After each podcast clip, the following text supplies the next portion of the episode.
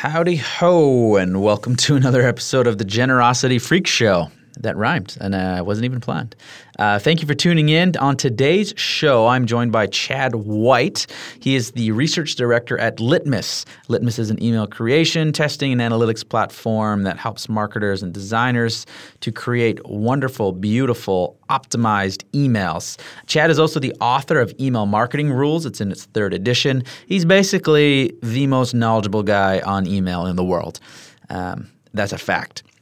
In today's show, we talk about uh, email marketing, shocker, but we also talk about some research that he and we actually did on how nonprofits specifically use emails, and then we talk about the role of email in kind of ge- generosity and also some kind of um, hidden tricks or things that people often miss when it comes to their email marketing. So whether you're a nonprofit or social impact or just a person who uses email, hopefully there's something in this episode for you. So on with the show. Welcome to the freak show, here we go. It's just another freak show, here we go. I said welcome to the freak show, here we go. It's just another freak show, here we go. Oh, welcome to the freak show, here we go. It's just another freak show, here we go. Welcome to the freak show, here we go. It's just another freak show, here we go.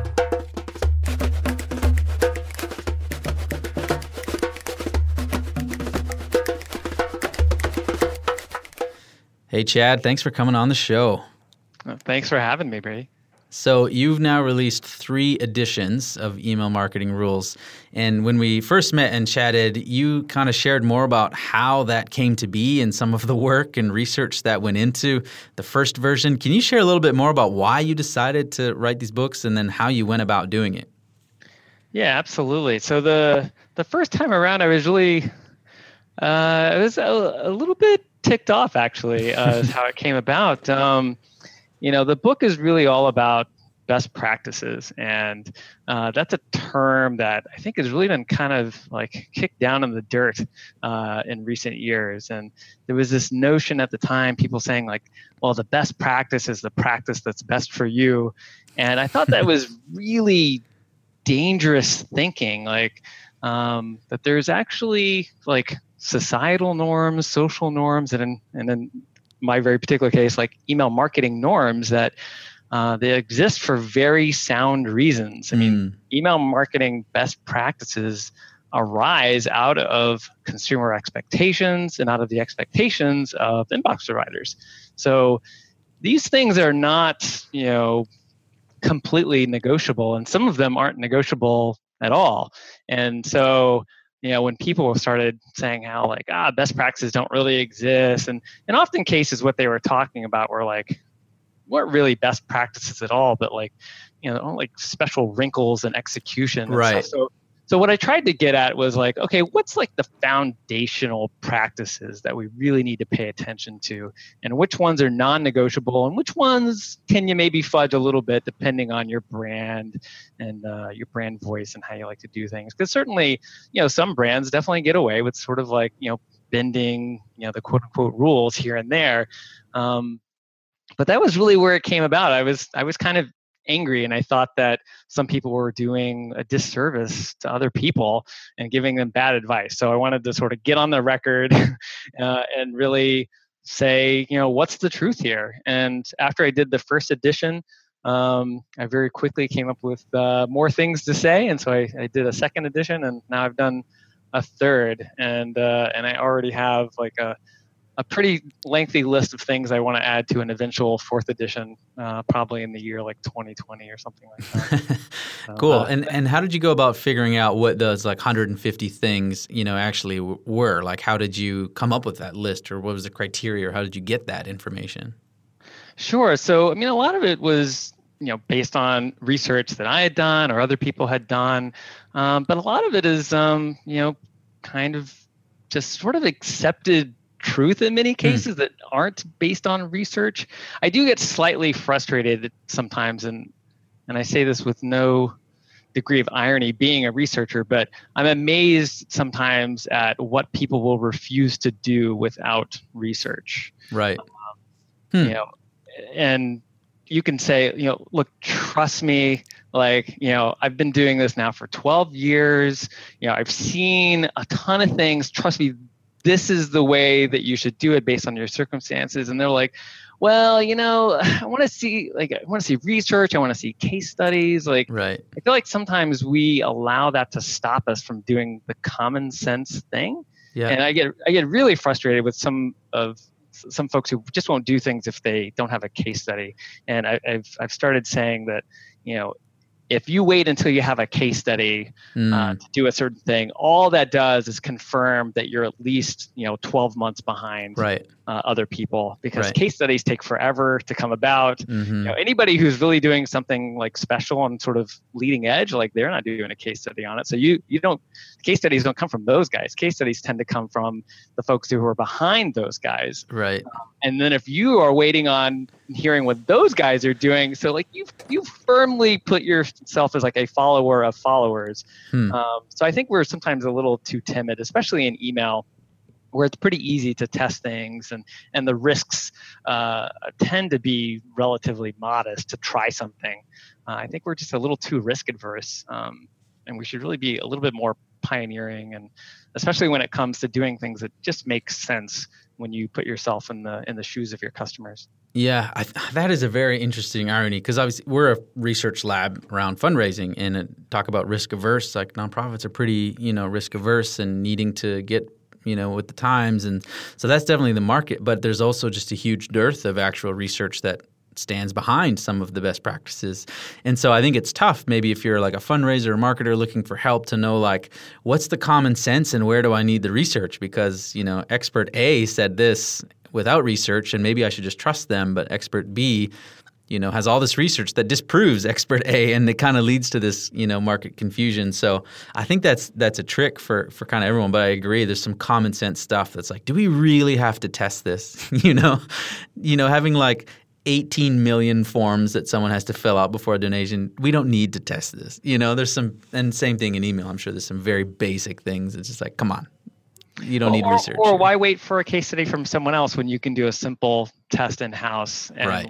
determine if that's going to work for your audience? Because that's, that's the other like thing about case studies is that, well, it's great if like company A, like, mm-hmm. if, you know, if this thing worked for them, you know, that's no guarantee it's going to work for you. So, yeah, I'm I'm not a huge fan of case studies. Um, case studies are nice. Everybody kind of needs case studies, but um, but they're not the be all end all. Like, yeah.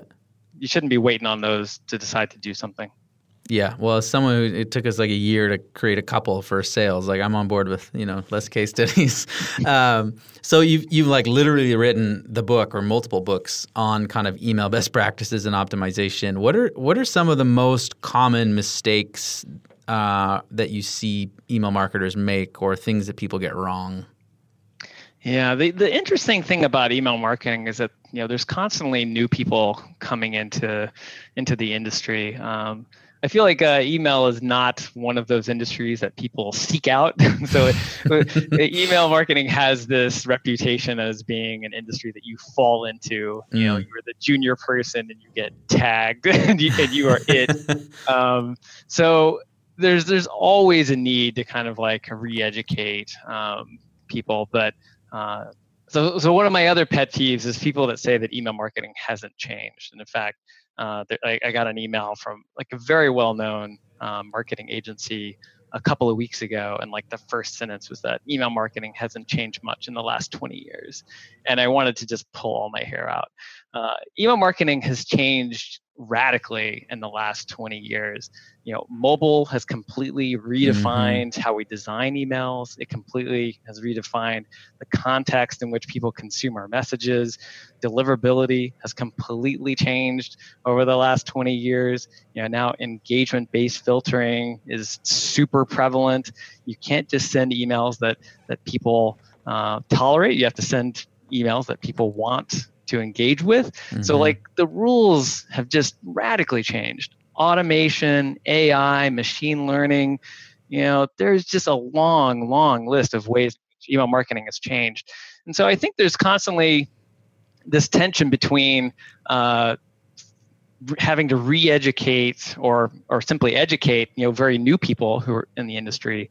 And at the same time, we're trying to push forward to some of these more advanced techniques. So in terms of what people don't understand, you kind of have two fronts where you're constantly kind of making sure that the newer people in the industry understand a lot of the basics um, so that they can flourish and do well. But at the same time, like the people who are more, uh, you know, have been in the industry for a while, you know, they're the ones that are kind of pushing the ball on um, interactive emails and like really cool, fancy stuff that you can now do inside of an email. Yeah. Well, one of the things that you mentioned there is deliverability. And I know, just speaking personally, that's been a big like aha moment. Um, just knowing like as, as more of like the content creator side of things, like I have spent way too little time thinking about and worrying about deliverability, just kind of saying, oh, my tool, my tool will figure, you know, it all out for me. That's why it's a tool. And just the, you know, you send out thousands and thousands of emails and, you know, you start going even just percentages, just fractions of percentages that aren't even being delivered. You don't even know for a lot of people. It's not in their metrics that they monitor. And can you speak a little bit to deliverability just overall and kind of, A, how crucial it is, and then maybe a couple things that really go into deliverability? Sure. Yeah, no, deliverability is definitely, it's one of the dark arts of email marketing, for sure. And uh, a lot of people don't understand how it works and are, are confused about it. Um, you know, it used to be that you'd send out email, and if too many people reported it as spam, you had you had problems and you started mm-hmm. to get blocked. And generally, you got blocked across an entire inbox provider. So all of your emails that were going to, you know, to Yahoo would stop getting delivered to Yahoo folks. Um, and there's tons more nuance now. Um, so the, as I mentioned earlier, the, the probably the biggest change has been engagement-based filtering. And it's this idea that um, there needs to be a positive response, not just a lack of a negative one. Hmm. So it's not just people not hitting the spam button, but they actually have to be opening and clicking and starring and foldering and archiving your emails and doing all these other really um, positive engagements with your emails, most of which email marketers have absolutely no visibility into whatsoever. So right. uh, there's definitely a, that's one of the things I think messes people up, is that um, a lot of the factors that go into deliverability are, we're completely blind to. Hmm. But um, engagement is absolutely critical. Uh, Gmail really pioneered this, but all of the inbox providers now do this. Uh, I think Gmail is still kind of the most sensitive. Um, I think uh, a lot of our listeners are probably nodding their head right now, where if their engagement metrics, you know, fall too much, um, they start to see that their deliverability suffers. But the other thing that's gotten really tricky is that deliverability has gotten really more individualized. Mm. So again, it, it used to be you, you had deliverability problems and all of your emails that would go to Yahoo or to Gmail would stop going to those users. And in many cases, that made it really easy to see you had a problem. Because, mm-hmm. geez, my open rate just right. dipped like ten percentage points. Something is going on here. Let yeah. me investigate. Um, and and now uh, your engagement uh, gets a little bit low. Then like the people that are the most uh, disengaged, those people start seeing their emails um, going to spam or getting blocked on that individual level. Um, and that makes it really difficult to kind of see that something has happened yeah. on the marketer side. So in many cases, you know, you can really do quite a bit of harm to your deliverability and not really be aware of it, because it's like that that slow boil uh, yeah. and not a, not an explosion the way that it used to be. Um, so that's probably one of the, the trickiest things. Um, but that's that is all to say that you need to pay attention to your engagement metrics. Um, for the most part, uh, that's your opens and clicks. Uh, some people who know a lot about email marketing might be saying, oh, wait a minute, clicks, that's not right, because uh, inbox providers don't track clicks. They're not allowed to. And that is true. Uh, they can't, but clicks are our best proxy for all of the other engagement that happen inside of inboxes that we can't see. Uh, mm-hmm. Clicks are sort of a proxy for the archiving and the foldering and the starring and uh, a bunch of things that we can't see. Um, so I, I still think clicks are super, super important, but it's true they don't technically use that as a metric. Hmm. But you need to see good engagement with your emails um, and not be, you shouldn't be emailing. My rule is that you shouldn't be emailing people who have not opened or clicked one of your emails in the past twenty-six months. And for a lot of brands, um, they can't afford to even go that long before seeing um, pretty bad problems with their deliverability. If you're a high volume sender, there's no way you could wait twenty-six months to do something. But if you're a lower volume sender, you could probably get away with twenty-six months. And twenty-six months sounds like a random number, but it's um, a little bit more than two years. So that's two seasonal cycles. So if someone is a once a year buyer, once a year donator, right, whatever it is, well, now you've gotten two complete annual cycles beyond that with a little bit of like extra wiggle room. Um, that's, that's sort of my, my red line. And again, for a lot of brands, if you send a lot of email, your, your red line might be nine months. Yeah. No, that, that's a great tip. And I know I was just in a, a client meeting the other day, and, and we, we see this all the time when we look at their email data, that even if their rates are are good, it's often propped up by a small group of people that are really, really, really engaged. And you just peel like not even that many layers, or like two layers down, and you find a huge pocket of just dead emails that they're paying for to have on these lists that are, haven't clicked in years, you know. And so you just even have like an active engaged person or kind of subset. Just even looking at that, and even if it's six months or something shorter, then it's like, we got to get these people reactivated soon. Otherwise, they're going off a cliff and they're never coming back. Like, that's a pretty simple thing, but it makes a big deal. Yeah, it's it's the eighty-twenty rule, right? I mean, eighty percent of your business is going to be driven by twenty percent of your customers, mm-hmm. twenty percent of your, your donors, twenty percent of your users, whatever it is. But so, so uh, I just got back from Litmus Live Boston. We Litmus puts on three conferences a year, and Boston is our sort of our, our marquee, our, our biggest one. And uh, so I, I was asked by one of our attendees, um, he was having trouble trying to convince his boss that they should stop emailing chronically inactive subscribers, and like, could I help him, um, give him some language to talk to his boss to kind of convince him. And and what I told him is essentially about this eighty-twenty rule and how like twenty percent of your folks are driving eighty percent of your business. So what that means, you know, in subscriber land is that, you know, a very small group of your subscribers are, are generating almost all the value in your email marketing program. Mm-hmm. And you are jeopardizing that value, uh, in the hopes that, you know, mm. a, a, a you know a sort of an equal-sized fringe group at the other end of the value spectrum, yeah. trying to trying to hope and dream that those people are going to somehow magically come back and be as valuable or significantly valuable, um, and that's not what tends to happen. Those people yeah. who become chronically inactive, haven't opened in you know, over a year or two years. The chances of them coming back and suddenly generating a ton of value for you is really low. And so by hanging on to that hope against all hope, you're jeopardizing the value that's being generated by your engaged subscribers. That is a really lousy deal. You should focus your attention on the folks who want to be on your list and are actively engaged.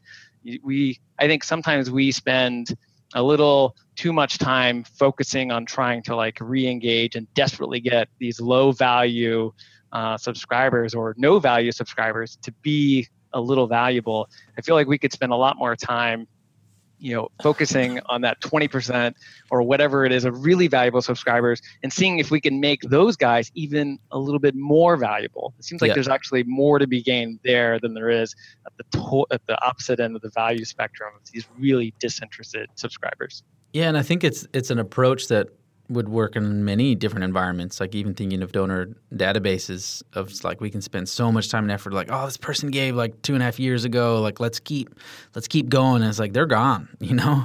And meanwhile, you've got people who are giving every month and you're not really engaging with them. And, and so you can spend a disproportionate time. Or uh, how do you go around like email acquisition and find the right people that'll jump into that, you know, active twenty percent? Like, how do you grow that that twenty percent instead of, you know, these people aren't engaged? How do you find some more people that are engaged? So that's an interesting point. Um, I want to jump a little bit into kind of how some of this applies to, to nonprofits in particular. So uh, like we actually met each other because we've teamed up on kind of a, a research study around how, how nonprofits kind of use email, and you kind of matched it up with a lot of your other research to find some, you know, uniqueness and key differences or similarities Um, can you share just a little bit more about kind of like nonprofits and that research, and specifically what kind of stood out to you maybe as some some key or stark differences? Yeah, so with a lot of uh, with a lot of verticals, um, nonprofits say email marketing is really important to their business. So that's that's not unusual. Uh, the special challenge that nonprofits have is on like the budget and resourcing, mm. and I'm sure that's that's not a shock. Um, but uh, fifty-eight percent of nonprofits say they are underfunded in their email marketing program. Mm. Um, that's that's kind of an outlier compared to a lot of the other industry verticals that we looked at. Mm. Um, so we've got some extreme resource stretching going on. Um, and so there is uh, very much a, a bit of a disconnect between how valuable nonprofits say email is and how well it is funded. Uh, we've kind of separately done some research into the R O I of email marketing, and on average um, across Um, all verticals, uh, email returns about thirty-eight dollars for every dollar you spend on it. Um, mm. It's kind of hard pressed to get better returns uh, on that than anything else in your marketing, you know, menu of options. Um, and so sometimes I do get a little bit frustrated that, you know, given those kinds of returns, that we can't kind of like scrounge up a little bit more budget for email. Um, But I think that is that is definitely one of the kind of unique challenges with nonprofits, is that they're um, is that they're significantly underfunded, and you see it in a lot of the activities that they do and mm. the tools that they have. Um, they're uh, are much more likely to use the the WYSIWYG editors um, that are provided by their E S P to build emails. Um, they're they're much uh, less likely to, you know, use personalization and do a bunch of other kind of uh, tactics that we know are effective at generating um, more engaging uh, email experiences, creating more relevant emails. Um, but they're they're really constrained both in terms of execution and also the tools on like sort of the production side of things. Um, they have fewer emails in production at any given time. Um, I think it takes them a little bit longer to produce an email. Um, which isn't necessarily bad, but I think in their case, it's because they're they're tool constrained. Um, yeah, so, that, yeah, that was one of the there. that was. I mean, there's a lot of interesting things, but that was one of them. Is kind of the combo of kind of like fewer emails on deck, taking them longer, but also not using advanced features. So when you kind of marry up the three data points, you go, this isn't this isn't a good picture overall. Because if they were taking more time, but really getting into, you know, C S S or like cool things and deliverability, then you're like, fine, it takes you longer to do that stuff and run more tests, cool. But they're not. Um, no. So it's just, we're taking longer because I think we're using like crappy tools, and uh, there's maybe a knowledge gap. And, and you're right, it is unfortunate to not get, not, not just the resource, because some of those things aren't expensive. It's just a little knowledge and a little time.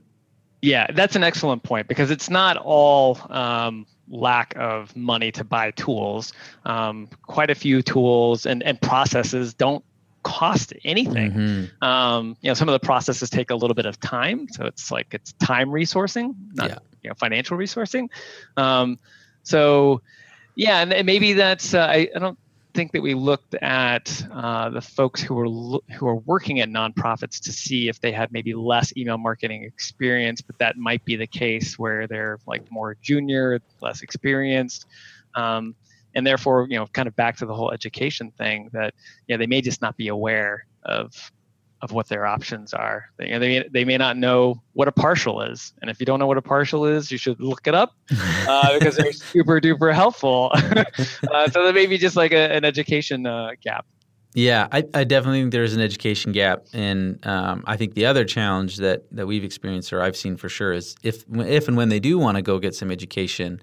Um, normally, most of the education that you get isn't nonprofit specific, which isn't necessarily the end of the world, because there's some universals around, you know, deliverability and some of those best practices that you mentioned that would absolutely translate across. But just because, you know, Zappos or, you know, some brand or some shoe company does their email marketing some way, and even if they give you the playbook of what they do, it does not mean that that is applicable or really going to work for nonprofits. In fact, a lot of the times it's like the complete opposite, right? I mean, we see that plain emails with like no design that are longer, copy-based and have like raw H T M L links, like outperform the like fancy design ones, because giving and fundraising is so personal. You know, as whereas a shopping experience, yes, it should be more personal, but we're used to just like walking in a store, buying a pair of shoes, or going online, and so when our email feels that way, it's fine. Whereas fundraising, it's it's warm, and so that needs to be reflected in email. So even if you're looking for education and training, it's hard to find sometimes that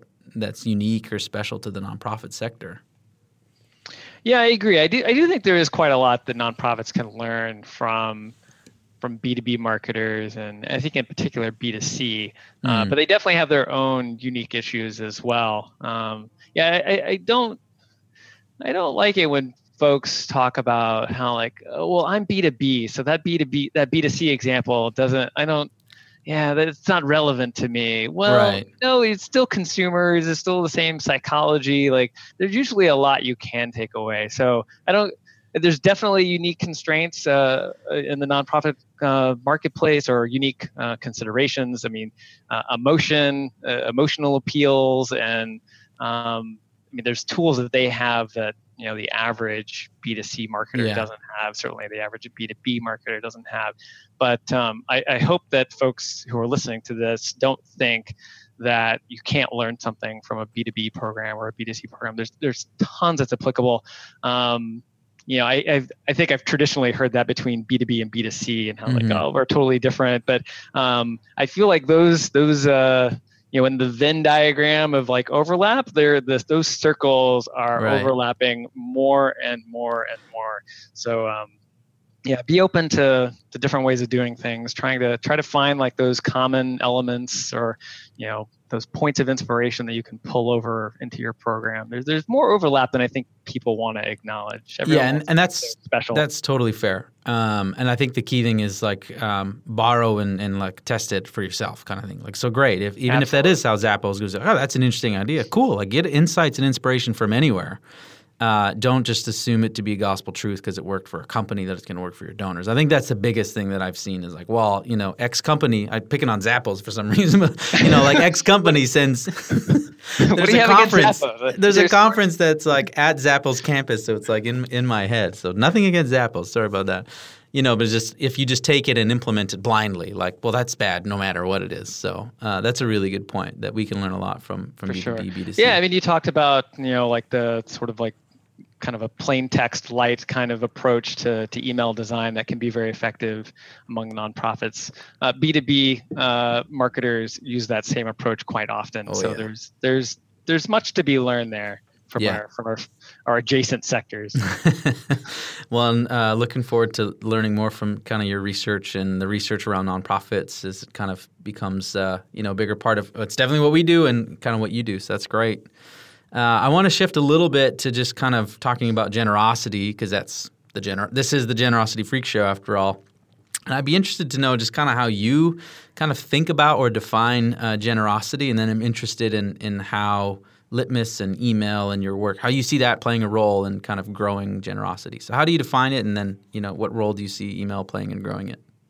Yeah, I mean, I think I think I would – this is like a very philosophical question, but I, I think I would – I think I would define generosity as like, you know, giving freely when you don't have to. Hmm. Um, I think maybe like at its core, that's that's what it is. Um, and maybe part of that is like being appreciative of what you have and where you've come from.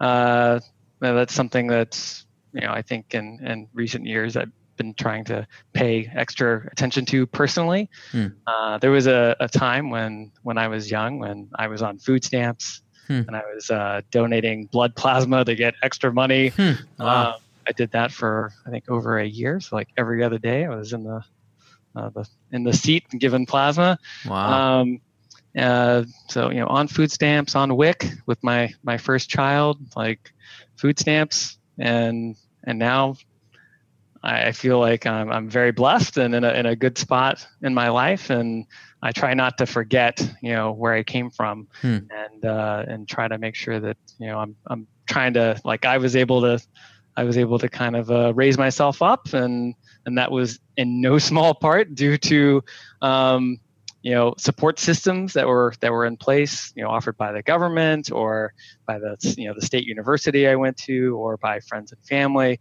Hmm. So, uh, you know, I want other people to to have that similar ability to, you know, to, you know, to get help, and that they're not trapped in whatever bad situation, you know, they happen to be in.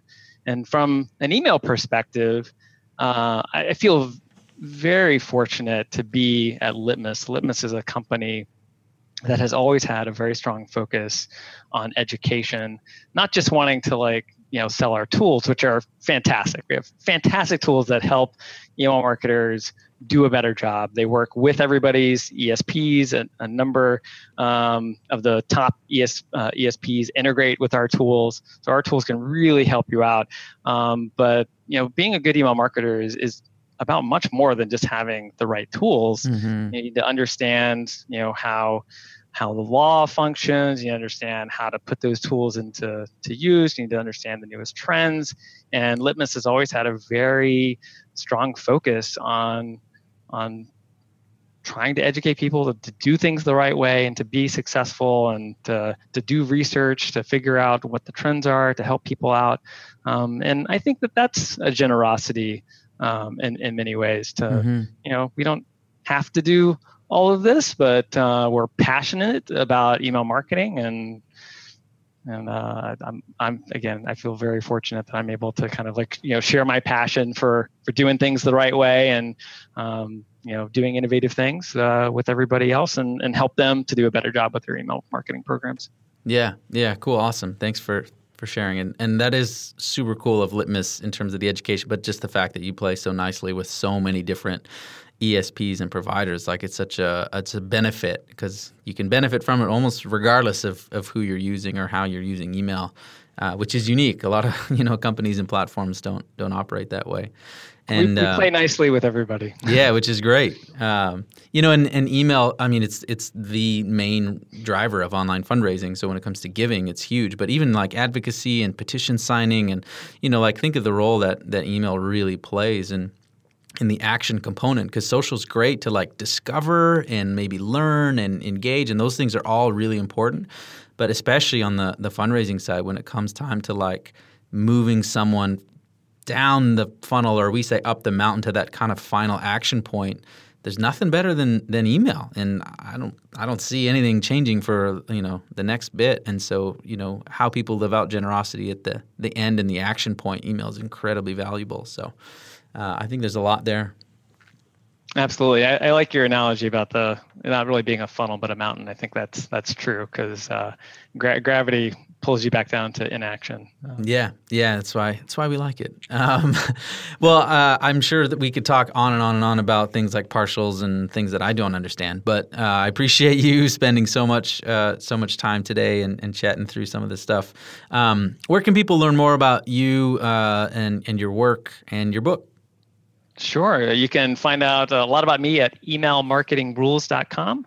Uh, you can find my book on Amazon. Pick that up. I hope you do.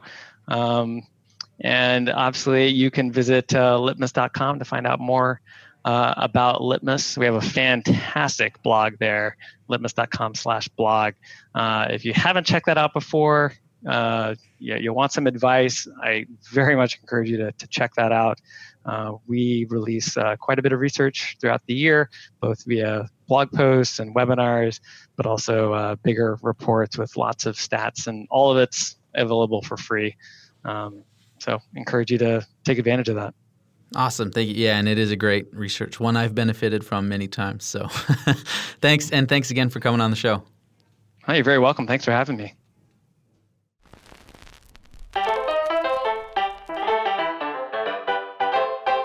Hey everybody, Brady here. We'll get back to the episode in a second, but don't you like learning in the comfort of your sweatpants?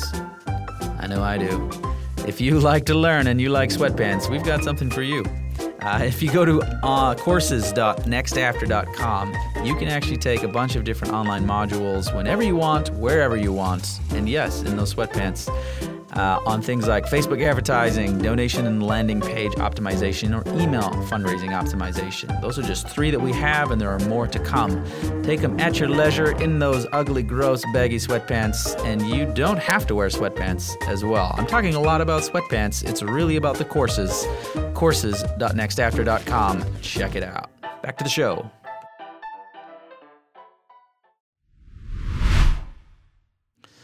I hope you enjoyed that conversation with Chad White, Research Director at Litmus, and got some key takeaways, whether it's kind of this eighty twenty rule where really twenty percent of your uh, subscribers are driving eighty percent of your value, how to look into things beyond the kind of surface metrics and figure out what's really going on, or look into things like deliverability and make sure that your emails are actually making its way into the inboxes of the people that you're trying to communicate with. So I uh, hope you enjoyed that episode. Big thanks to Chad. You can find him at litmus dot com. You can check out his book, Email Marketing Rules, and you can find the ultimate guide to nonprofit emails produced by Litmus based on this research on their site, litmus dot com slash blog. That's it for me for this week. Thanks again for listening, and see you next week.